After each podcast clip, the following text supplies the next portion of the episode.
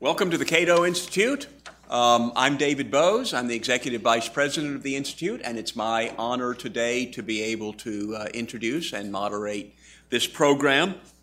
We hear a lot these days, for the past few decades, about moral decline in America, moral decline in the world. Um, covers a lot of different areas. Not clear that those are always the most relevant areas to what we might consider public morality. Bill Bennett made a career out of talking about moral decline. Lots of radio talk shows have that as a common theme. Most days there's an op ed in the Washington Times decrying moral decline in America. And indeed, I saw a poll recently that said three quarters of Americans think that we are in a period of moral decline. So it seems pretty convincing, but there is an argument that we're in an era of moral progress. And I think more people are starting to speak up on the side of both moral progress and economic, tangible progress in the world. As I point out in my own forthcoming book, The Libertarian Mind, we have in fact seen a reduction in the world in war, slavery, violence of all kinds. We've seen a tendency toward individual rights, economic freedom, and democracy.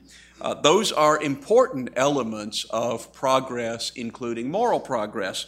The new issue of Cato Policy Report, the newsletter for Cato sponsors, includes a transcript of a speech uh, given at this podium not long ago by Steven Pinker, in which he says the world is getting better and better, so why is everybody so pessimistic? He tries to understand why is the world, uh, why are people so pessimistic? And the Cato Institute has created a website called humanprogress.org. Over 700 sets of data on this website, everything from childbirth to women's rights to democracy that suggest a great deal of progress in the world.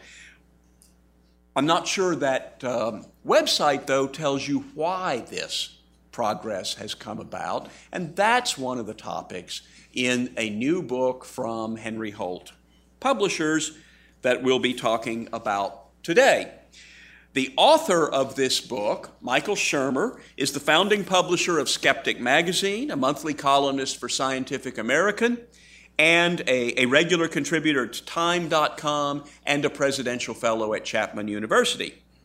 He is the author of numerous previous books, including The Believing Brain From Ghosts and Gods to Politics and Conspiracies How We Construct Beliefs and Reinforce Them as Truths, The Mind of the Market on Evolutionary Economics, Why Darwin Matters, and The Science of Good and Evil. Today, he's here to talk about his newest book. Please welcome the author of The Moral Arc How Science and Reason Lead Humanity Toward Truth, Justice, and Freedom, Michael Shermer. Thank you, David. Hi, everybody. Thanks for uh, having me here. Thanks for the snow. It was 80 degrees on Saturday when I left Southern California for my book tour, so and I forgot a jacket. I don't even have a jacket. I just have this. Uh, oh well, you make adjustments, I guess. The, the, Human Progress website is really quite good. I wish that would have come out when I was doing my research because there's a lot of great resources there. And actually, there's quite a few of us uh, you know, talking about moral progress. It's not, it's not really popular. Um, there, as, as Pinker described here, there's reasons why pessimism sells better than optimism. But um, so for me, it's, an, it's, sort of a natural extension of what I do for my day job. We're a pro-science magazine. Science and Reason is our thing. And I've written books and, and talked quite a lot about science and pseudoscience, science and religion, uh, science and morality. To what extent can science have anything to say about morality. And the standard line is that nothing. It has nothing to say about right and wrong and human values. That's a whole separate thing, either religion or philosophy. And, and so I disagree with that. And that's part of one of the theses of, uh, of my book is that science and reason have been the primary drivers of moral progress and, and, uh, and not religion as much. My title comes from, of course, the inspirational speech, probably the second greatest speech Martin Luther King Jr. gave. And the climax of his uh, march from Selma to Montgomery, which is uh, beautifully portrayed in the film that's up for an Oscar now. Uh, I didn't know that making that a film. I just thought it was a great story uh, of what it took to get to get there. And uh, and the speech was given not on the steps of the Capitol. Pr- pretty much every story you'll ever read about the Selma March, that that King gave this famous speech from the steps, Capitol steps at Montgomery, and and he didn't. Wallace wouldn't let him on the on the government property there, and so they had to do it on the back of a flatbed truck uh, parked in front on the street. Anyway, that was sort of interesting. And uh, so he was echoing a 19th century uh, abolitionist preacher named Theodore Parker, who said um, that about the moral universe, my eye reaches but little ways. Uh, and, and I can't tell for sure, but it, looks to me like the arc of the moral universe bends towards justice, and that's where King got that. Um, and in fact, it, worked. The march, the civil rights movement, the demanding of equal rights, um, uh, resulting in the Voting Rights Act of 1965 that summer. About four or five months later, you can see Dr. King standing there looking over President Johnson's shoulders, signing that into law. In fact, of course, the franchise, granting the franchise to all adults in a in a society is uh, uh, what we mean by a liberal democracy where everybody gets to vote. So, this particular data set, I'll have quite a few here today, uh, shows that um, there were none in, in 1800. Um, you know, in fact, uh, it wasn't really until after the second, First World War and then after the Second World War there, where there was a real burst in the spread of democracies. The Polity Project rates democracies on a 1 to 10 scale. You know, some democracies are better than others. Some are more transparent, some are more corrupt. Uh, fortunately, in ours, you know, money doesn't influence our democratic process. I think America slid from an 8 to a 7. In any case, um, uh, so that, that's a sign of, of moral progress if you think that uh, expanding the moral sphere to include more and more people as having equal rights, then that, that's a, a sign of progress. Um, part of it, of course, is the granting of the franchise to women and women's rights. Uh, and you can see the process here. Um, look at our little, oh, I have the, uh, no, I have the slide clicker thing. That's okay, I'll just use the, uh, I just use my hands. uh, anyway, you can see the United States. Uh, I mean, we didn't pass it until 1920, but we're still quite a ways ahead of everybody else. What I found that was interesting is the uh, these little areas in the 1800s where women were granted the right to vote. Pitcairn Island. Of course, there's like 12 people there, so easy to get a majority. The Isle of Man, Cook Islands, New Zealand. Um, and now, uh, pretty much every country in the world has it, with the exception of Saudi Arabia, perhaps this year in 2015. And I like the Vatican City said, never. Uh, how do rights come about? Well, they start from the bottom up. Uh, it's a process of the people that don't have the rights demanding that they have them. They, they march, they protest, they say, This is not right, and we're not going to put up with this anymore. And I came across uh, this uh, amazing photograph of one of the early um, rights revolution leaders, Inez Milholland, in her march on Washington, D.C. Here in 1913, she led this march on this white stallion. I just found this magnificent. I would follow her anywhere on that white stallion. and it would be hard to, to really object to that and stand in front of that. Horses are big. Uh, and since then, so I have a chapter on um, you know civil rights, women's rights, gay rights, animal rights, so on. So I'll be talking about those in turn. But you can really see the turning point here in the mid 1990s when the percentage of um, 24 to 25 to 32 year old women with at least a four year college degree went from in 1970 an 8% um, gap to essentially reversing it to a 7% gap ahead of men and crossing that line in the early 1990s. And having a college degree, of course, correlates with economic prosperity, so the closing of the gap again, from 25 to 34 year olds is sort of in the peak of when you really start uh, generating your, your income. From 67% difference uh, in 1980 to a 93% difference in 2012. You'll often see a much smaller number, but like a 73% or 77% figure, but that's because they're counting all age groups. And so, what the, the, the rights revolutions often happen is there's a, there's a, a gap demographically across time, but this is the most important one, um, I think, that shows progress. And now we're in the middle of a, another rights revolution. And the amazing thing about this rights revolution is that we can see it unfolding before our eyes and keep track of who's against it and who's for it and how the change comes about. Of course, it began in 1979 in Stonewall in New York with the uh, protests and um, uh, and then, but you can see the changing attitudes from the early 1970s uh, when most people believed that um, gays should not have equal opportunity, gay marriage should not be legal, to it crossing over in the mid 2000s to over 50% um, for most people in Gallup, this Gallup polls and the General Social Survey polls. Uh, even the president said and uh, changed his mind. In 2008, he said, I believe marriage is between a man and a woman. I am not in favor of gay marriage. And, and, and he's a liberal saying this.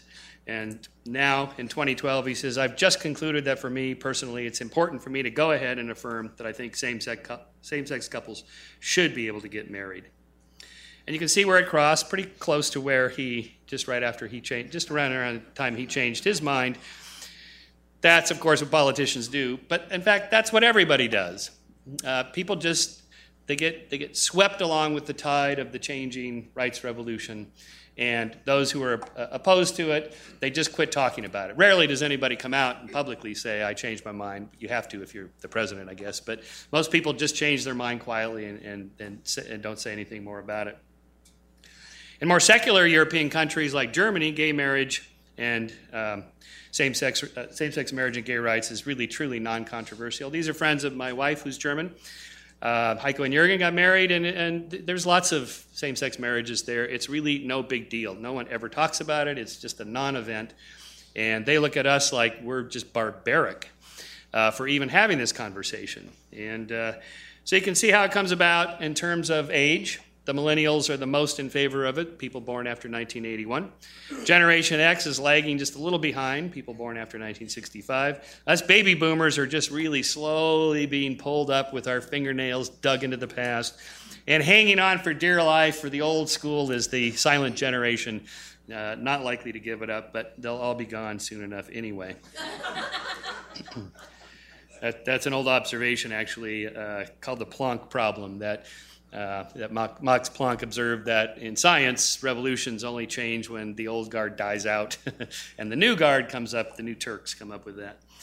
Um, and so, who opposes this? Um, of course, um, primarily uh, religious fundamentalists and, and literalists, uh, white evangelicals, black Protestants, white mainline Protestants, and Catholics have been largely against it and it's the revolution has been led primarily by the religiously unaffiliated. And to give credit where credit is due, the Episcopalians and secular Jews were in favor of gay marriage uh, long ago. Uh, but um, and, and, and by the way, I have some good news for you libertarians that are also in favor of the legalization of pot and gay marriage. I, I found biblical support for both. Um, in Leviticus chapter 20, it says that if a man lies with another man, he must be stoned.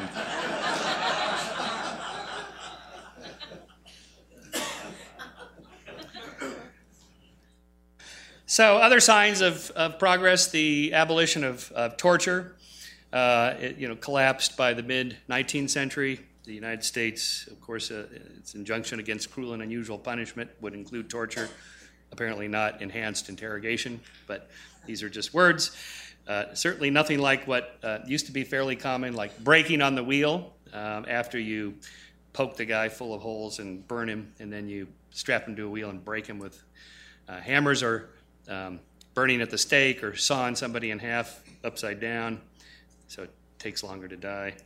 Um, impaling on a pole, or scraping, where you just sort of rip the skin off somebody. Um, and the reason this happened is not because of some uh, new religious interpretation of the Bible or a revelation from the deity and an interpretation of that. No, it came about from Enlightenment philosophers trying to think how can we improve society through some rational means of changing social policy and political policy. People like Jeremy Bentham and Cesare Beccaria, particularly Beccaria's 1764 book on essays an essay on crimes and punishments. This was the first to propose the idea of proportionality. That is, there ought to be a fixed proportion between crimes and punishment.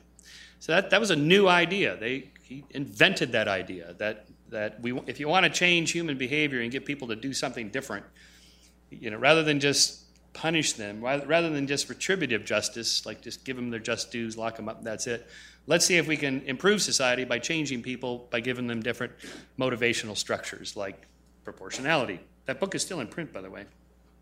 Um, and uh, as well as same kind of arguments, not only against torture, but also against the death penalty. And in Europe, the death penalty is dead. Um, and in the United States, it's on its way to extinction. Um, here's some of the more colorful ways that humans have practiced killing each other. Uh, this is the earliest portrayal of an execution ever found uh, by an archaeologist. I think it's something like 30, 20, 20,000 years old. Uh, and and he interprets it as, as an execution because you have 10 archers and 10 arrows in the, in the guy lying on the ground. So this comes from Christopher Boehm's work on um, the studying of capital punishment amongst hunter gatherers today, and then in the archaeological record to the extent that you can figure that out.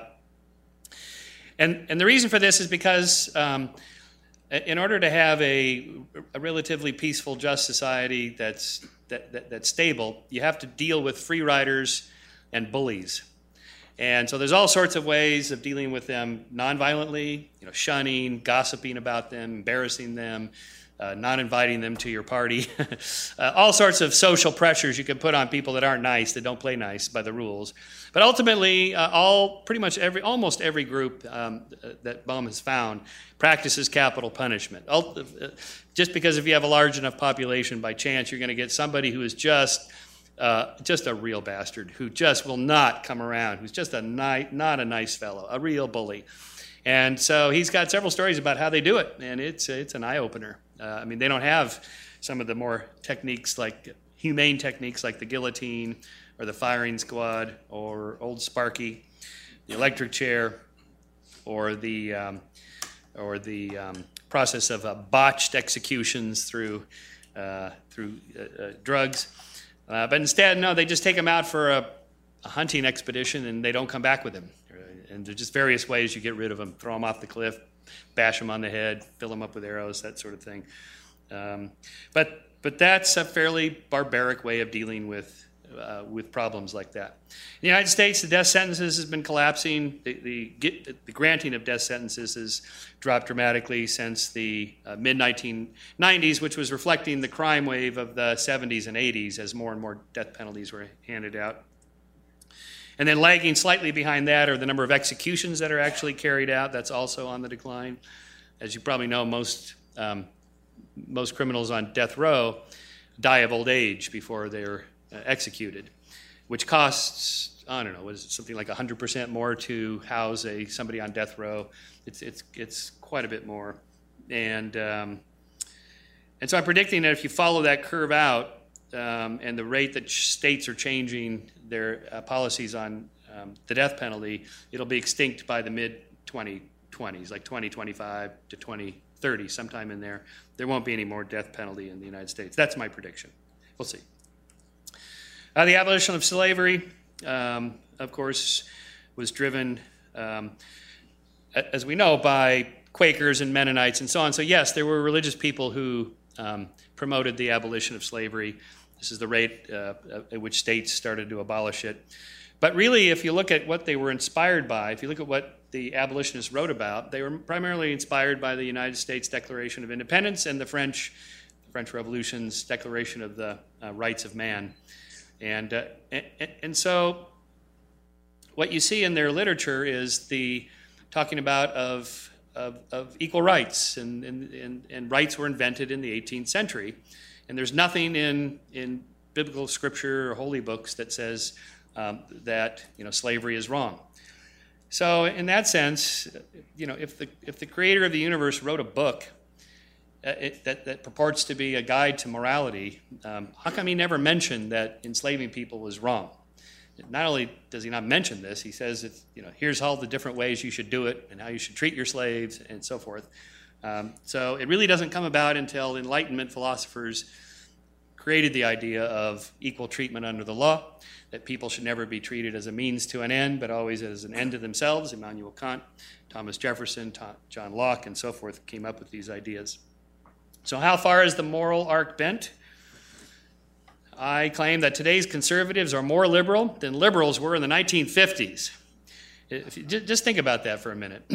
um, you know, just think, but social attitudes. I'm not talking about ec- economic policy, but just social attitudes of how people today treat you know, blacks and women and minorities and, and, and so forth, gays, whatnot, animals, compared to the, say the 1950s. And uh, so I'll come back to that in just just a moment. Now, there's of course exceptions. What about terrorism? So I have to address this issue because it's in the news pretty much every day. So it's a problem, but I'm not sure it's a problem really in, uh, of, what, of what we're told we should be concerned about. Uh, although it may work uh, by terrorizing governments into spending trillions of dollars on saving just a handful of lives. Uh, but in fact, the, the, the real, supposed real, real, threat was debunked by political scientist Erica Chenoweth, who has this really amazing data set for the last three quarters of a century or so of every campaign for political change, both violent and nonviolent, and, and then track the percentage of successful campaigns. So, nonviolent campaigns are about twice as successful as violent campaigns. And, and then partially successful, again, nonviolent are twice as successful as, as violent. And then failed attempts at political change, uh, violent campaigns are, are, are much more likely to fail. And she tracks it over time, and you can see where it shifts in the 1950s and continues on much more dramatically um, today. She points out that no, no terrorist organization has ever overturned a state and established a new government, for example. And, and so if, you if, if we're worried about terrorists, like taking over the country or something like that, that that's not going to happen. Uh, I mean, even ISIS, ISIL is not even really a state, even though it calls itself a state. Um, it, of course, you can get into power and then become a corrupt government, like in Syria, uh, but or, or case of the, what the Nazis did. But but that's different than the, the terrorist threats. So, in terms of it as an existential threat, I think it's not, unless you want to argue that spending trillions of dollars to prevent even one death by terrorism, maybe it works to that extent. Um, what about Donald Sterling, Trayvon Martin, Ferguson? These are stories in the news. Um, well, okay, Donald Sterling, I'm from LA, you know, the owner of the Clippers. Um, and there was, you know, hue and cry about this. It was in the news every night. And uh, people like, um, you know, civil rights leaders today were calling for, you know, a crisis intervention that Americans are more racist than they've ever been, or at least as racist as they were in the 1950s. Uh, but if anything, actually, the Donald Sterling case shows quite the opposite that you know here he in private to his mistress he complains about you know African Americans at his game. Well, most old guys in the 1950s thought like he did, and, and they weren't particularly private about it. They, they, they, were pretty vocal about it. I mean, my, my fathers, my bio dad and my stepdad, they you know, they weren't like Donald Sterling, but they weren't particularly quiet about their attitudes. It, it's, it's sort of understood. That's how people thought, and they don't think like that anymore. Um, the Trayvon Martin case, Ferguson's, you know, these are tragedies, but on the other hand, the um, you know, police brutality and, and, and, the inner city crime was much higher in the 1950s and 1960s than it is today. Uh, Max Roser is another great data source, by the way, in addition to the human progress, uh, for tracking uh, optimistic trends about uh, human civilization and, and things like this has this nice data set uh, on lynchings from the late 1800s through, well, pretty much zeroes out by 1950. Um, and, uh, and, and, and remember when um, interracial marriage was a big controversy? Well, I, I don't really, actually. It was so long ago. Uh, but people used to make arguments that blacks and whites should not be allowed to marry. If you look at 1959 there on the far left, you know, 4% of Americans uh, approved of marriage between blacks and whites. I don't know anybody that, that even discusses it anymore. Uh, although I am sort of perplexed by the 87% figure. You mean there's 13% of Americans who said they would, you know, not approve of a marriage between a black and white? I mean, why isn't it 100%? I, I don't know. You know, maybe there's just a few outliers, something like that. And then finally, I have to address the Charlie Hebdo mass murder. I'm, I'm a little worried about this one because I'm a magazine publisher and I don't want to end up like this guy. Now, fortunately, Skeptic doesn't really deal with Islam. We don't do that. And, and, and, and, and portraying uh, famous people in, in, in, you know, sort of nasty, sarcastic, satirical ways is not our style. Uh, but still, the, you know, the freedom to be able to do that um, is is a real issue. So let's address what the real problem is here. Um, by I'm going to give you a little quiz. See if you remember. What did the murderers shout when they killed the staff at Charlie Hebdo? Moses rocks, Jesus saves, Vishnu lives, Buddha thrives, atheists rule, or Allah Akbar. Well, of course, you know the answer. And, and so this is the elephant in the room. I mean, um, all my liberal friends are sort of wringing their hands about this. You know, we really know what the problem is, but we don't want to say because we don't want to offend people. Liberals are in favor of free speech, but liberals are also in favor of not being too offensive. Sometimes those things are going to conflict. So I think it's good to, to, to, clarify that what we're criticizing, whatever your style is, mine is to just address claims, you know, from a scientific perspective, a rational perspective. Uh, I'm not interested in laughing at people, though humor works for other other people well. But it's the ideas I think we should be focusing on, not the people. So saying, uh, uh, but even saying something like religion is the problem, it's too broad. It doesn't doesn't help us uh, understand the particular cause of something. And even saying religious extremists are a problem is not not correct either. I mean, Jains are religious extremists. I mean, they're way out there. They, you know, they, they won't kill anything. They, they don't even want to kill a bug. They'll, they'll sort of crawl on the ground and move around, not, not to you know, hit, hit a gnat or an ant. Okay, that's extreme. But I'm not worried about the Jainists coming to the Skeptic Magazine headquarters uh, and causing problems. Um, so it's violent religious extremists, in particular, those that hold beliefs that lead to violent, to lead to violence. That's the problem. So it's the parts of Sharia law that lead to violence that I think are the ideas we should be focused on. You know, that debunking bad ideas. Uh, the analogy I make in the book, by the way, is I call it the witch theory of causality. If you believe that women cavorting with demons in the middle of the night causes bad weather and crop failures and disease, then you're either insane or you lived 500 years ago when everybody believed that. And to that extent, I mean, were these people immoral for burning women at the stake? No, I don't think so. They were mistaken.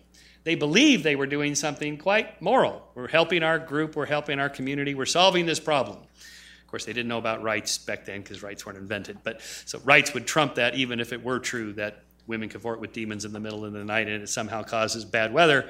We still wouldn't do it because we have a deeper principle of, of human flourishing and, and, and equal rights. But, but nevertheless, um, often I think a lot of moral problems are just factual errors. People just think this is a good way to treat people and it's not, or this is this is going to have this particular effect and it won't. Um, so, uh, as my friend Sam Harris said, Sharia, you know, the, these, the, these, Sharia law ideas, this is Islam is the motherlode of bad ideas, was the phrase he used uh, on Bill Maher's show. And I think, you know, I know what he was talking about. He was talking about some of these ideas. So, just a few of the percentages, why I'm slightly concerned about the moral arc bending backwards just a little bit here uh, in some areas. Um, and these are percentage of Muslims. Um, that, who favor enshrining Sharia law, and so I, I'm just sort of putting these up as just to get get a general sense that this is not a tiny handful of bad apples that, that we don't really have to worry about. it, it is something to be concerned about. Here's uh, the, the, the, higher support for Sharia is, is, is higher where there's um, where Islam is the officially favored religion. Again, 99% in Afghanistan, 91% in Iraq, 89% in you know Palestinian, Malaysia, 86. These are these are non-trivial numbers. Those who believe that Sharia uh, is the revealed uh, Word of God versus just created by humans. You can see the right side is much darker and bigger than the left side. Um, and, uh, and then corporal punishment uh, for crimes such as theft. And uh, so, again, this is going backwards against the Enlightenment idea. Or those who believe in stunning, uh, punishment for adultery, not the guys, mind you, just you know how it works. Or Sharia um, Uh, those who support the Sharia idea of executing those who leave Islam on the right, for example, corporal punishments and so on. Now, I know some of these canings and, and, and whippings are, are kind of symbolic. You can see these on YouTube where, you know, the guy's just sitting there bent over and they just sort of tap him like that. Okay, so it's not really punishment. But, but, but there are ones where it really happens, where it actually is really painful and destructive. And, and the idea here is that, um, that the moderates are enabling the extremists by holding the same beliefs. Yes, I believe in Sharia law. I wouldn't personally stone somebody to death for adultery, but, but I believe in Sharia law. Well, but somebody else who says, "Well, I believe it too, but I just think we should actually execute somebody." Well, that so it's a it's a small step once you believe the bad idea, and that's that's why I think we should be focused on these bad ideas. To that, we should say nine, that uh, you shall not murder our freedoms. Uh, this is the this was the Berliner Kurier uh, the day after the happening, and in, in the Independent. Uh, had this really powerful. You've probably seen hundreds of these now. They're all European. There, there were no American press that were doing anything remotely like this. And uh, so, in the land of free speech, people are terrified about offending people, and I think, I think that's a concern. It's, it's a debatable subject. In any case, I like this one yesterday, today, and tomorrow. We're just going to keep criticizing bad ideas, and we're going to publish the very things you don't want people to see. Uh, you know, and that's how we make progress. Okay, so um, sort of the second part of the talk here is explaining what caused all this good news. There, you know, I'm, I'm, willing to acknowledge there's potential setbacks, but for the most part, the arc is bending. So it begins with an evolutionary model that is the expanding moral sphere that begins at concern for the self and your immediate kin and kind, and then going out to your extended family and then out to your fellow in group members um, so an, a basic evolutionary model gets us out to the yellow portions of the curve, no problem. That is, the first moral principle is to help your kin and kind. And the second moral principle is uh, reciprocity. I'll scratch your back if you'll scratch mine. Okay, so that takes care of everybody we're related to or everybody we know. That is, your genes are more likely to be propagated into the future by helping somebody else who's either genetically related to you or is a friend or somebody that will help you when you're in need, so you should help them when they're in need. And, and that's all been worked out mathematically by the evolutionary biologists. Um, and then I mentioned that we have the dark side, the, you know, the bullies and the free riders and so on. So I, we need to adjust that and show that we actually have a dual nature uh, of good and evil, fairness and justice, helping and hurting, cooperative and competitive, altruistic and greedy, as, as uh, Steve Pinker says, we have better angels and inner, inner demons. And so now I'm going to show you a video clip that I think nicely captures this dual nature that we have. That is a sense of wanting to help somebody and also a sense of wanting to not, not hurt somebody, but, but impose justice on somebody who hurts somebody else. So one day I, I stumbled across this short video clip. It's only about 20 seconds long. Uh, when I wasn't watching cat videos. And uh, so what you're, you're going to see here is these three people are talking. I don't even know where this is. I, I think it's in Europe somewhere. And the guy on the left reaches out and shoves this woman backwards. And she sort of stumbles back. And the guy in the middle kind of reaches out to grab her and he misses her, and into the pit she goes. Now, you would think, you know, his helping instinct would go in, and it does. He starts to like go, then he stops, and, and then another urge bubbles up. Like, that no good bastard. And he just cold cocks this guy twice. And then you see him kind of like, uh, there was something I was, else I was supposed to do. Oh, yeah. And then he runs over and pulls her out of the pit. Uh, and then he says something to her like, Are you okay? or whatever. And the moment she acknowledges, he then goes back after this guy. So you'll see that. And I'll show it twice because there's also a guy at the top of the screen who looks like he's running to go help this woman. And then all of a sudden, no, he, he turns and chases this guy. Okay, so here, here we go. Let's see it.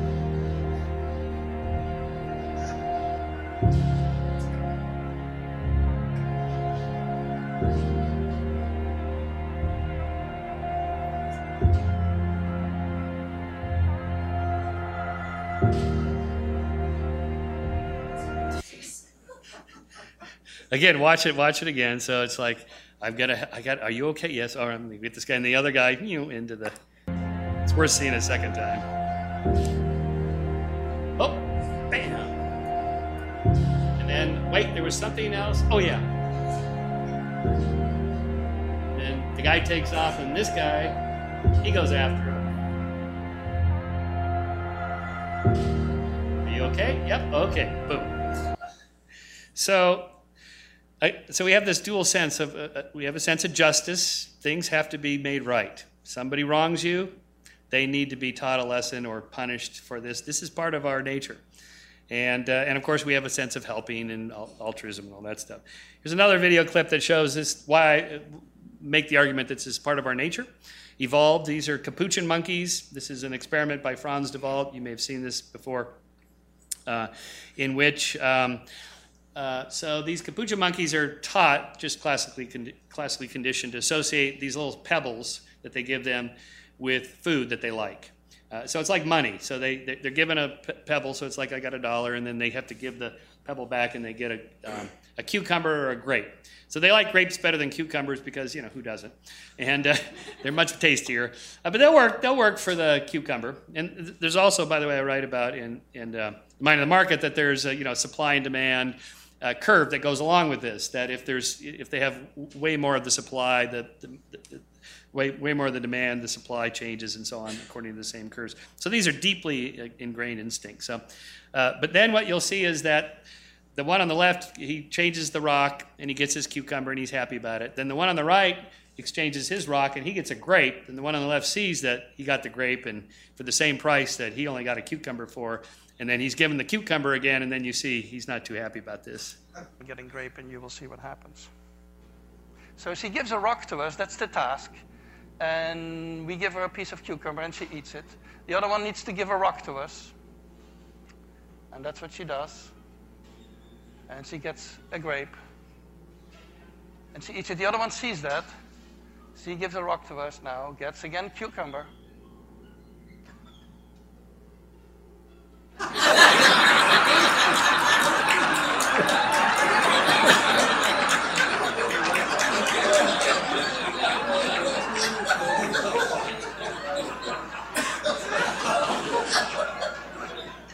She tests the rock now against the wall. She needs to give it to us. And she gets cucumber again.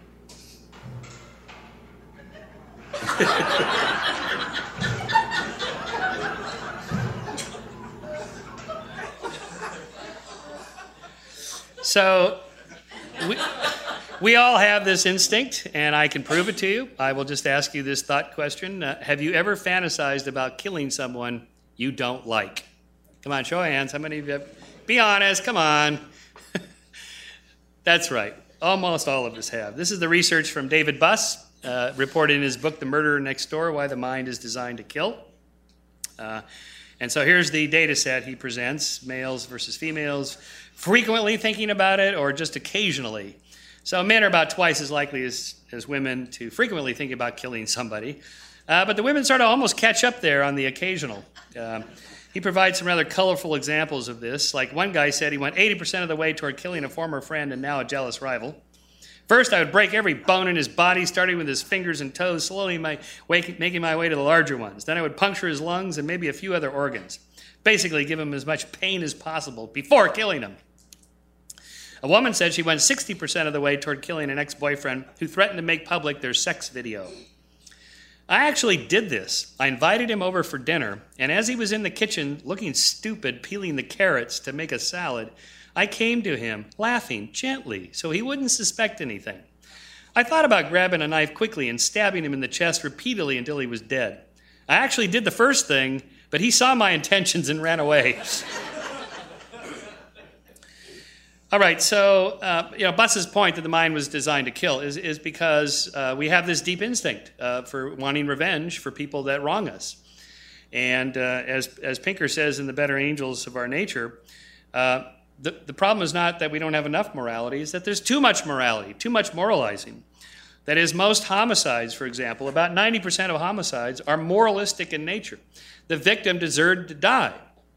So, in this sense, um, uh, we all want justice, and if there's not a civil state with courts and so forth to adjudicate disputes and, prob- and properly execute justice, then we're going to do it ourselves, and that's called self help justice. So, where states are weak or where the people in a community don't believe that the law enforcement is fair or that the courts are fair, they undertake justice themselves, and that leads to an increase in violence. So, one of the reasons that our rates of homicides are about eight times higher than Europe, theirs is about one per 100,000, ours is about eight per 100,000, is because we have, well, A, a lot of guns, and B, uh, illegal drugs. And so, if uh, some other rival gang in, um, in, you know, violates your turf or your deal you had with them. You can't go to the police and go, that guy is selling illegal drugs and, and I'm supposed to be selling the illegal drugs here. So you have to settle it yourself, and that leads to increases in crime. So, my argument is that ever since the uh, scientific revolution and the Enlightenment, uh, we've been applying the methods of science to solving social problems. That is, crime is a problem to be solved. Um, homicides are a problem to be solved. War is a problem to be solved. And, and these guys were all scientists. Now, they didn't call themselves that because that word wasn't even used, it wasn't even invented until the mid 1800s. They were natural philosophers, but uh, if you, I have a whole chapter on this. They were all inspired by Newton and Galileo and William Harvey and all the great scientists of the scientific revolution. They wanted to do in their fields what those guys did in physics and biology. That is, apply the methods of science to solving economic, political, and social problems. One of which was the Leviathan State. So Thomas Hobbes' book is, well, it's called one of the most important political books ever written that, that the Leviathan is us. It's a social contract, it's a body of people. Uh, and, uh, and so we endow the state um, with a monopoly on the legitimate use of force. So this explains a lot. Why, why did Ferguson happen? Never a good idea to reach inside a cop's car and grab his gun. That's a violation of the monopoly and the legitimate use of force. And so there's really only one result that's going to happen with that. And that's why those kinds of things happen. If the citizens don't feel that the police are fair, then you have conflicts like that. But what the Leviathan state does is it decreases incentives for exploitative attack. It reduces the need for deterrence and vengeance. It replaces self help justice with criminal justice and replaces the culture of honor with the culture of law. In other words, we need a shadow of enforcement to make sure that we are nice to one another and moral. You can't rely. Sorry, thank you. You can't rely on the uh, on, our, on human nature alone. So, a public goods experiment on altruistic punishment is very instructive in this regard. You may be familiar with some of these experiments. So, just imagine you're one of these players at a table, round table. Each of, each of four players gets $10, say 10 $1 bills. And the, the, ta- and the, uh, the offing there is that you can make an anonymous contribution to the commons. You can put however much you want into the, into the envelope there anonymously, and no one knows how much you gave. Now, what I'm going to do is um, whatever amount is in there, uh, I'm going to multiply by 1.5 uh, for the common total and then distribute it equally amongst everybody. So let's say all four of you give 10 bucks. So we multiply that by four, so that's uh, $40 times 1.5, $60, and then we divide it equally amongst the four of us. So we each get 15 bucks. We're all $5 richer. Okay? Now, what happens is if there's trans, if it's no transparency, it's anonymous, and there's no way to punish free riders. Uh, here's what happens. Let's say A decides I'm not going to put 10 bucks in. I think I'll put five bucks in, but the other three players, B, C, and D, each give $10. So what happens is, is you got $35 times 1.5 is 52 and a half bucks divided by 4 is $13.12 each. But now A has $18.12 because he kept his 5. In other words, if you, if you free ride the system, you cheat just a little bit, uh, you can gain an advantage over other people. Do people really do that? Oh, yes. they certainly do. On the left side of the graph is the data showing contributions over six rounds decline fairly quickly. In other words, as soon as somebody does it, and somebody does it, then everybody else sees, wait a minute, wait a minute, I'm not getting as much as I you know, put in. Somebody held some back, I'm going to hold some back and then everybody else, and then it cascades. On the right side of the graph, Fehr and Gachter, the scientists that did this experiment, they added an, an element of transparency. We know who gave how much, and then an opportunity to punish them afterwards. All of a sudden, people got very generous, pro social, cooperative, and nice with one another. Uh, in other words, we need a, need a civil society based on the rule of law. Justitia has these symbols for a reason. Um, the uh, scales for fair balance, the blindfold, so it's not a biased justice system, but the sword to enforce the rules. So we need those. Now, of course, we're libertarians here and we, we don't like any governments, but I think that's too general. It's like saying religion's the problem. It's too general. Some religions are better than others.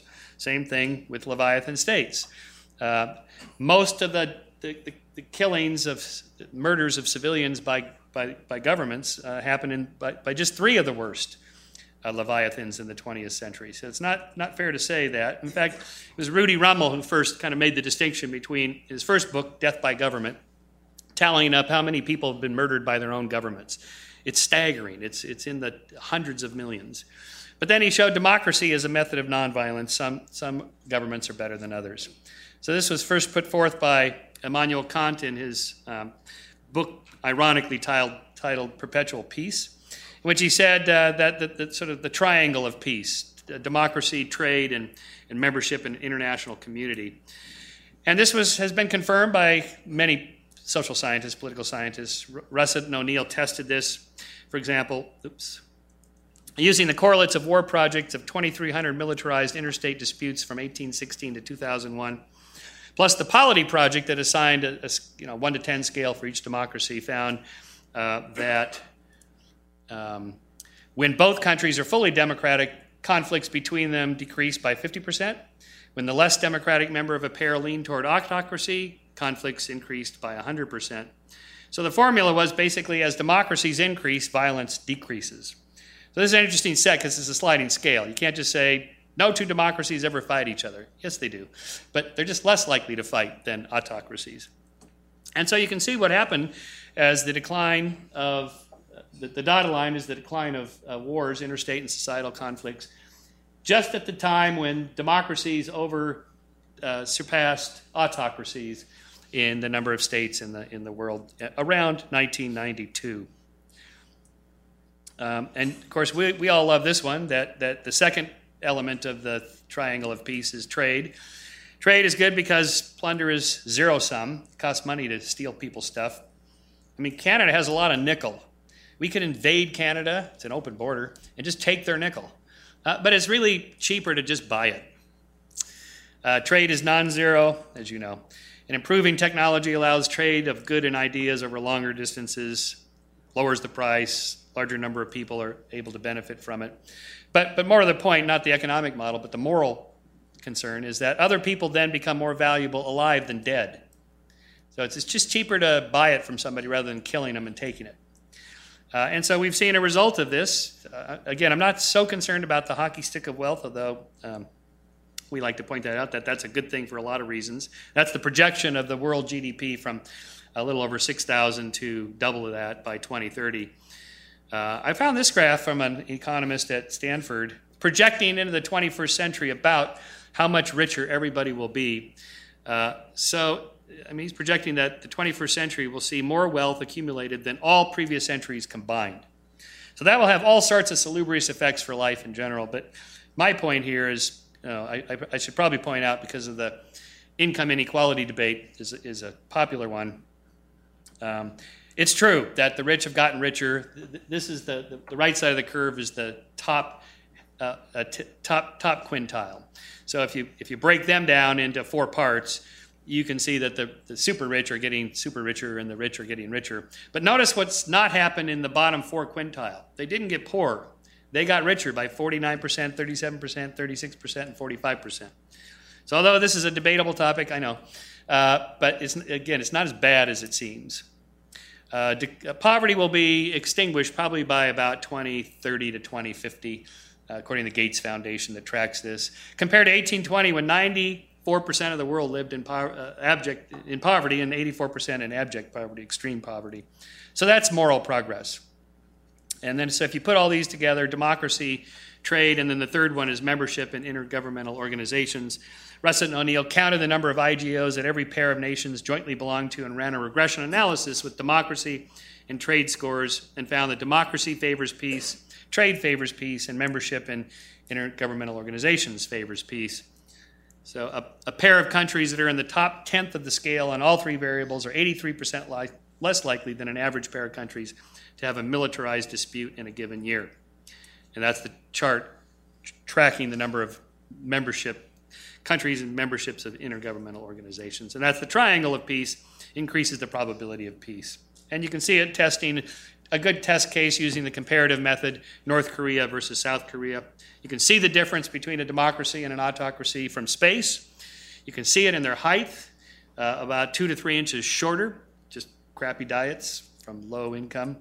And the difference in their per capita GDP of uh, 19,600 versus 1,100. Um, how would you like a 1,750% raise in your standard of living? So, to conclude, um, because these are in part economic arguments, which I'm not making, I'm making a different argument that I'm making an is ought argument that if we know that spreading democracies is good because they're better than autocracies, then that's what we ought to do. We ought to be working to expand trade, like with Cuba. What a good idea. Uh, and, and spread democracies wherever we can. And democracies place more emphasis on individual rights and individual liberty than any other form of governance. Uh, so, one last point on that, because I have a whole, a whole discussion in my first chapter of what's the foundation of right and wrong? How do you know something is moral or immoral? So, I start with the individual. It's the individual sentient being, an individual that can suffer and feel pain. Uh, races don't suffer, individuals suffer. Races don't have brains, or genders don't have brains. People have brains that suffer. It, races don't vote, genders don't vote Minorities vote, women vote, people vote. They're people, individuals. It's the individual that counts. And I actually make an evolutionary argument because natural selection operates on the individual, not the group. So I kind of debunked the group selection model. That's a minor wrinkle in all this. So, in conclusion, the constitutions of human society ought to be built on the constitution of human nature. And I conclude with another quote from Martin Luther King Jr. about this dual nature we have. Each of us is two selves the great burden of life is to always try to keep that higher self in command. And every time that old lower self acts up and tells us to do wrong, let us allow that higher self to tell us that we were made for the stars, created for the everlasting, born for eternity. Well, we are in fact made from the stars. Our atoms were forged in the interiors of ancient stars that ended their lives in spectacular paroxysms of supernova explosions that dispersed those atoms into space wherever they coalesced into new solar systems with planets, life, and sentient beings capable of such sublime knowledge and moral wisdom. That's the final sentences from my book. We are stardust. We are golden. We are billion year old carbon. You know the reference, right? so, morality is something that carbon atoms can embody given a billion years of evolution. That's the moral arc. Thank you. Thank you.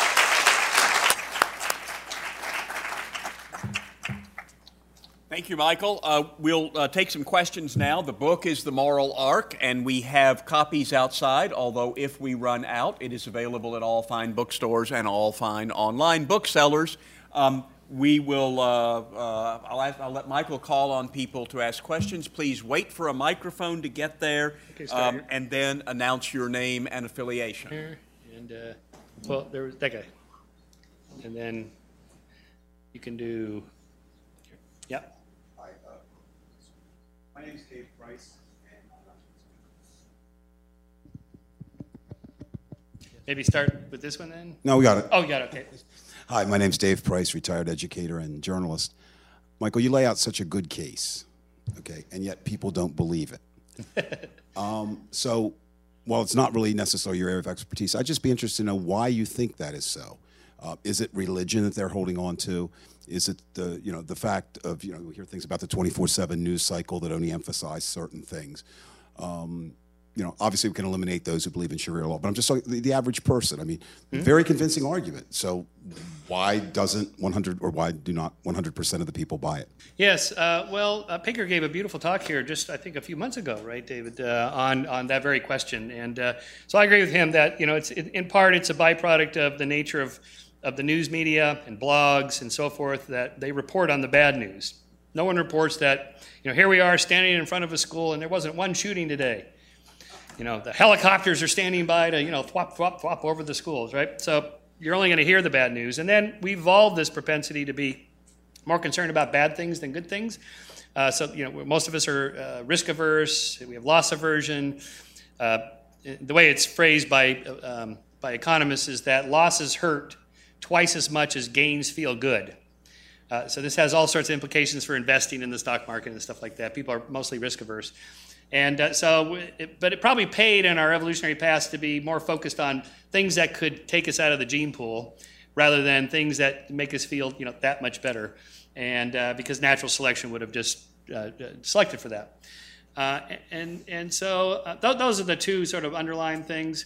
I don't think it's really religion per se. I think, I think there is, um, a sense also that built into that that whatever team you're on, whatever your ideology is, you always want the other guys to not be doing as well, uh, and, and because then that makes our side looks good. And also for fundraising for nonprofits, it's you know you can't send a letter out going, boy, things are so good and getting better. Really, we don't really need your money that much, but we hope you send some in for you know overhead and payroll. You know, that's not going to do it. No, you know, people are starving and dying in war and slavery, and it's, it's bad and getting worse. And anyway. I know because I, I run a nonprofit. And, you know, I can't say things are so rational and science is so perfect. No, no, I can't. Anyway, yeah. Uh, congratulations on another excellent book. Um, Thank look you. forward to doing a review of it. Probably not for your magazine. That might be a conflict of interest. yeah, just a little bit. But anyway, uh, but uh, my question is this: uh, Since Martin Luther King made his famous "I Had a Dream" speech here in uh, in D.C. on the Mall, 400,000 blacks have been killed by other blacks. Now, again, there's a demographic issue because as you know, as, as populations age, you can actually see the crime rate going down across groups. However, you do see underlying some value issues. If you take a look at Ferguson, yes, police brutality is outrageous, whether that was a case of it or not. But I wanted to ask a question about do you see an underlying value problem that could uh, stifle future progress? And by the way, I, I might suggest that it's the same value problem both that causes rioting in Ferguson, that causes inner city pathologies, and that causes police to be pretty irresponsible and beating people up and doing terrible things. what would be the same value? Uh, actually, the same value would be kind of a negligence for individual uh, uh, aut- autonomy uh, and so forth. Uh, it would be a personal irresponsibility. Uh, that I'm not responsible for myself. Uh, you know, th- th- there, there are a number of these factors, but I see that there's some underlying uh, Yeah. uh, common factor. But certainly, even if you want to take Yeah. it's different, there, there clearly are factors on both sides that are causing Yep. these problems. I, I generally try to look at those things as problems to be solved rather than let's impose a, a value statement in which we're giving our opinions about blacks or whatever. Um, so how can the question is how can we stop those kinds of things from happening? Well, we already have been doing that quite a bit. I mean, police most most police have sensitivity training and gun training and, and, and so forth. But what happens, and, and, we should never generalize from like a particular case that this is the way all police are, which is exactly what happened after Ferguson. It, every case is different. You know, the Ferguson case was a little bit different than the Long Island case, which is a little bit different than the North Carolina case. In North Carolina, by the way, the grand jury did vote to uh, try that, that cop. So it's not like they never do that because it's a racist society. Happens uh, all the time. Um, so, but in the case of Ferguson, you have a couple of different things going on. So, probably in a lot of these inner cities where um, maybe the, th- there is a little bit of racism in the police department, maybe the local bl- black kids are tired of being, tar- you know, sort of profiled and targeted and bullied by the police, and maybe they've just had it. Maybe Michael Brown mm-hmm. walking down the street, he's in the middle of the street, and the cop said, "Move over to the sidewalk." you know, I, we don't, I don't think we know exactly how he said it or what he said it, but in any case, it triggered, no, I'm not. So then all of a sudden now you have this problem of, well, we're the law enforcement. You, you have to do what we say. And if, we, if you don't, then we have a, you know, there's a social problem because we're the enforcers of the rules. If somebody doesn't enforce the rules, then you have chaos. So that, that tension just builds up. But as I said, the moment you reach for a cop's gun, it's over. You're, you're, you're, gonna, you're very likely to be shot just because at that point there's something called forward panic kicks in. Forward panic is a sociologist term for uh, it's, it's sort of like the amygdala and, and, the limbic system in your brain just boom, floods your whole brain with, uh, you know, the fight or flight syndrome. Just uh, hormones just kick in, and it is survival time. And uh, it's like the, the, the, classic example is the uh, Rodney King beating on the 210 freeway in Southern California. You know, just like a pack of wolves. Well, this was the culmination of a long series of things that happened that got these cops all riled up. Where you know the frontal cortex that controls the bubbling urges from beneath to you know to, to, to be super emotional. Normally, we keep those in check. We don't say what we really think to somebody on the phone or you know whatever. We just keep it in check. But that that can be overridden, and so that's probably what happened in the case of Ferguson. Uh, I think the other cases are slightly different. So now the deeper causes, okay, so maybe some uh, you know maybe some poverty, maybe some uh, some racism, but probably deeper is um, just the, the, the lack of consistency of enforcement of the laws in inner cities, perhaps. Uh, and maybe I would go for fa- some family issues. You know, this the breakdown of um, of uh, you know no, no, no fatherhood, no, no fathers in the homes of a lot of the, the black kids. I think it's something like two or three times worse than it was than when um, Moynihan first published that work. I think it was 25% were raised without fathers. Now it's 60 something. Yeah. So I think that's probably a different one, although that's politically incorrect to say. But I think if we're just looking for causes of events to change things, I think that's one. Uh, how about this woman here with the mic- microphone coming?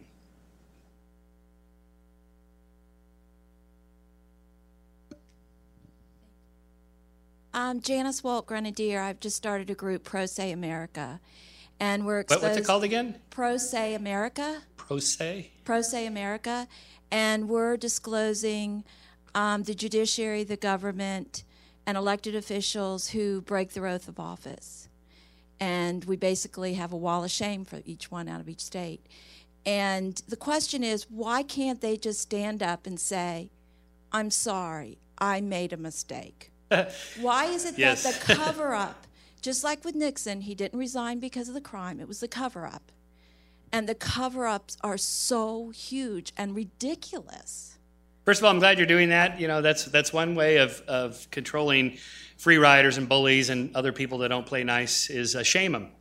Right? It's, we don't have a choice. Now, it's, we have to be careful about that. You can shame people on, online unfairly or something like that, internet bullying. But for the most part, uh, the answer to your question is Carol Tavris's book called Mistakes Were Made, but Not by Me. Uh, you know, the, the, sort of the third per- person reference, the you know the indirect action. Uh, you know, says something happened here, and uh, you know, uh, I'm sorry if you misinterpreted what you think I said that I didn't say. You know, that, those kinds of uh, you know half-assed apologies. We all recognize them for what they are. Okay, so the answer is cognitive dissonance. That the moment you're committed to a particular thing you're doing, a belief system or an action, or you, you start down that road, it's almost impossible for any of us to back out and change our mind and just admit we were wrong. It, it's just really hard psychologically. Carol explains in this book why that is. Uh, the cognitive dissonance was discovered by a guy named Leon Festinger, psychologist who discovered this when he went to the top of a mountain with a UFO cult in 1954 in Chicago to wait for the mothership to come, you know, on December 21st at midnight. And so he was curious what will happen when the mothership doesn't come. and uh, so he thought, well, I wonder if they'll all go, "Pooh, that was dumb. That, you know, that was a stupid idea." No, in fact, they did the opposite. They ratcheted up the intensity of their belief and just rationalized it. Well, we miscalculated. It's you know, it's tomorrow night. Then they, they, when the mothership didn't come the next, no, it's next year. We forgot to carry the one or whatever. Um, you know, and so all doomsday cults do this. Uh, they, they they rationalize why they aren't wrong. And I think it may get back to this loss aversion thing. It's just, it hurts to be wrong. And we would rather, you know, spin doctor for ages, you know, why we're not wrong, and that ends up costing us more. It's counterintuitive, it's irrational, but people do it. Um, the one thing I would like to say is that we are allowing people, if they come to us and say it was a mistake, to reverse. Well, good. I hope I hope that's that's the I case. and, and, and actually, you can show where you know politicians that do admit it, they they actually profit from that. I mean, celebrities that do something stupid and they go on the Tonight Show and laugh about it and apologize, and you know they, they tend to carry on. Things are okay. I, I, we we need to hype hype that more. Uh, let's see. So how about here? Yes, uh, my name is Phil. I'm from Hope College. Uh, I was just going to ask you if you believe there's um, a causal correlation between the moral arc bending towards justice and um, a more connected society through technology. Do you think that there's empathy there, or do you think that it's it's isolating Yep. in some way? So the question on um, the arc bending in part because of uh, technology, so on. Well, starting with um, book publications and increasing literacy rates all the way up to the internet, I think this is part of it. So I, wanna, I have a whole chapter on um, what uh, Pinker calls the moral Flynn effect. The Flynn effect is IQ scores are going up three points every 10 years on abstract reasoning portions of the IQ test for about a century. It's quite amazing. So, by the way, we're counting on you, young students, uh, to uh, solve those problems like Alzheimer's before we hit the uh, us baby boomers hit the wall. and uh, uh, but in short, uh, that the, increase in the ability to reason abstractly is in part one of the drivers of moral progress because morality has to do with interchangeable perspective and being able to reason your way to overriding your emotional impulses. And we seem to be getting better at that. And I think literacy. I have a data data set toward the end of the book on. Um, in, I mean, in the first chapter to the end of that chapter on experiments with people that read a lot of literature and their ability to mind read, read other people's minds, facial expressions, interpret what they are, and a few other tasks that has to do with the ability for you to put yourself in somebody else's shoes and, and sense what they're, they're thinking and feeling. And so the idea is that the moment you start a novel, you're looking at the world through the characters in the novel. It's not you anymore. Your, your brain has been transposed into this fictional character's brain. And now you're that person looking at the world, and that, that retrains the brain in a positive way. So I think all those technologies that do that is good. Let's go with, uh, how about this person right here? Yep. And then I'll go to the back again. Thank you. Uh, Thomas, sir, I'm actually a fan. I enjoy uh, your various other books. Uh, I'm, I'm in biotech. Uh, you're making a historical argument about the moral arc. I wonder if you've speculated about any structural underpinnings for why that may be the case if it's true. I mean, obviously, there are historical answers like religion, theology, etc., but uh, I've wondered about Axelrod's experiment. You know, why under certain circumstances tit for tat is the winning strategy vis a vis other strategies. Why do you think that the moral arc bends toward justice if, in fact, it historically seems to be doing that? Um, well, I, I, I, touched on some of it. The just the invention of rights, the Enlightenment emphasis on let's let's treat these things as problems to be solved using science and reason, rather than the glory of the nation or you know some other just emotional aspect of the human condition. And, and that transition took centuries, but that, that's underway. So I think that's one of the underlying ones. Now, of course, political and economic changes are underlying some of that too, but even that, those uh, are, are rational, reason through, scientifically testable ideas. And just showed you how why democracies are better, how, how much democracies are better than autocracies and the effects that they cause using data. Uh, so we ought to do more of that. Uh, but even economics, um, I didn't mention the the physiocrats, the French physiocrats, all patterned themselves after the, these, these scientists in the scientific revolution. Um, they, they, they, in fact, they, they consciously uh, made an analogy with William Harvey's circulation of the blood. That money circulating through an economy is like blood circulating through a human body, and there's if things constrict it or, or block it, it's not healthy for the body. Too much government restriction on the economy uh, blocks the flow of capital through a, a, country and and impedes economic progress and so on. Those are all arguments made from a rational scientific perspective. Like we should just treat the economy as a problem. It's just a scientific problem. Let's figure out the best way to structure it so that we're all more prosperous. That I would argue is is one of, is really the big driver more than anything else. Okay, let's go with uh, to the back there. You, sir.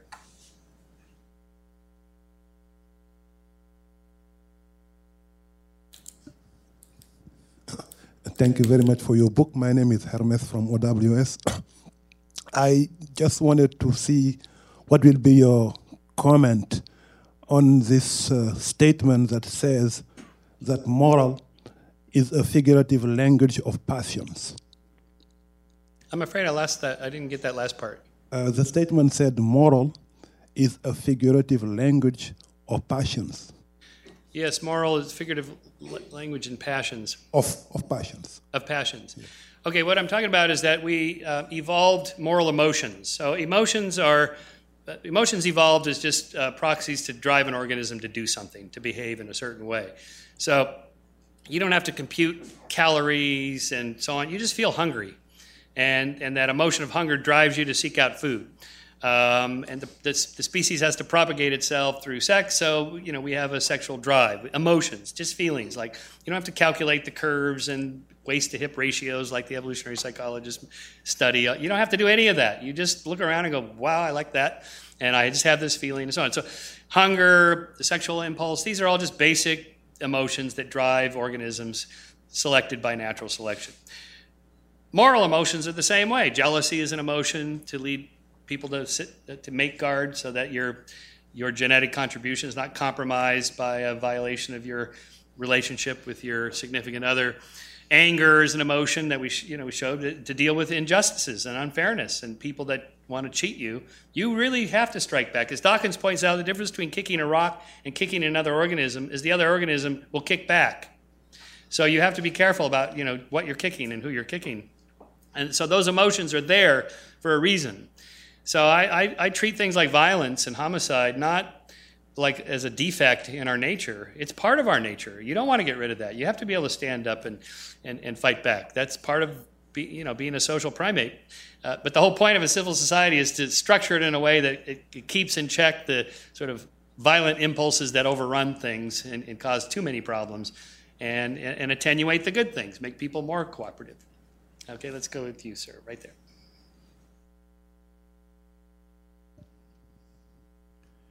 Hi, uh, Ben Garthright. I'm a member of uh, National Capital Area Skeptics. One thing that uh, pains me to read about is the belief in witchcraft, which is still very strong in many parts of Africa. It leads to kidnapping children for their body parts, and uh, a lot of people. Um, and but but the basic idea that keeps a lot of them poor is that if someone suddenly succeeds, the people around them not succeeding think it's because they've stolen their good luck from them. And and th- seriously, this goes way back in the literature of the area. Yep. Mm-hmm.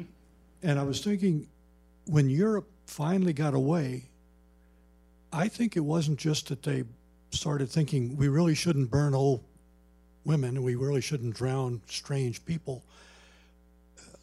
You could read in in the discovery of uh, in some of the trials, the judges basically didn't believe that witchcraft was a real phenomenon. Mm-hmm. They were beginning to think scientifically, Mhm.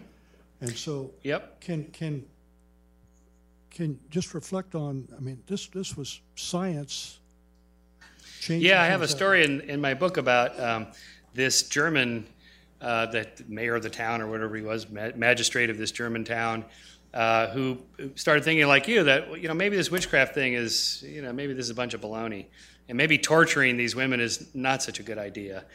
But his two Jesuit priests in charge of the torture and the, the, the whole Inquisition, in charge of the Inquisition, they, they were total believers. So he took the two of them down to where they had this woman who was being tortured. And he, he brought him in there and said, You know, lady, I have strong feelings that these two men here are warlocks. I, think they might have been cavorting with Satan. Um, you know, executioner, crank up the, you know, the, the, the torture wheel just a little bit more. What do you say, ma'am? What do you think? Oh, yes, I have seen both of them. They were cavorting with the devil. They turned into goats. And she went on and on. And they were standing there going, oh.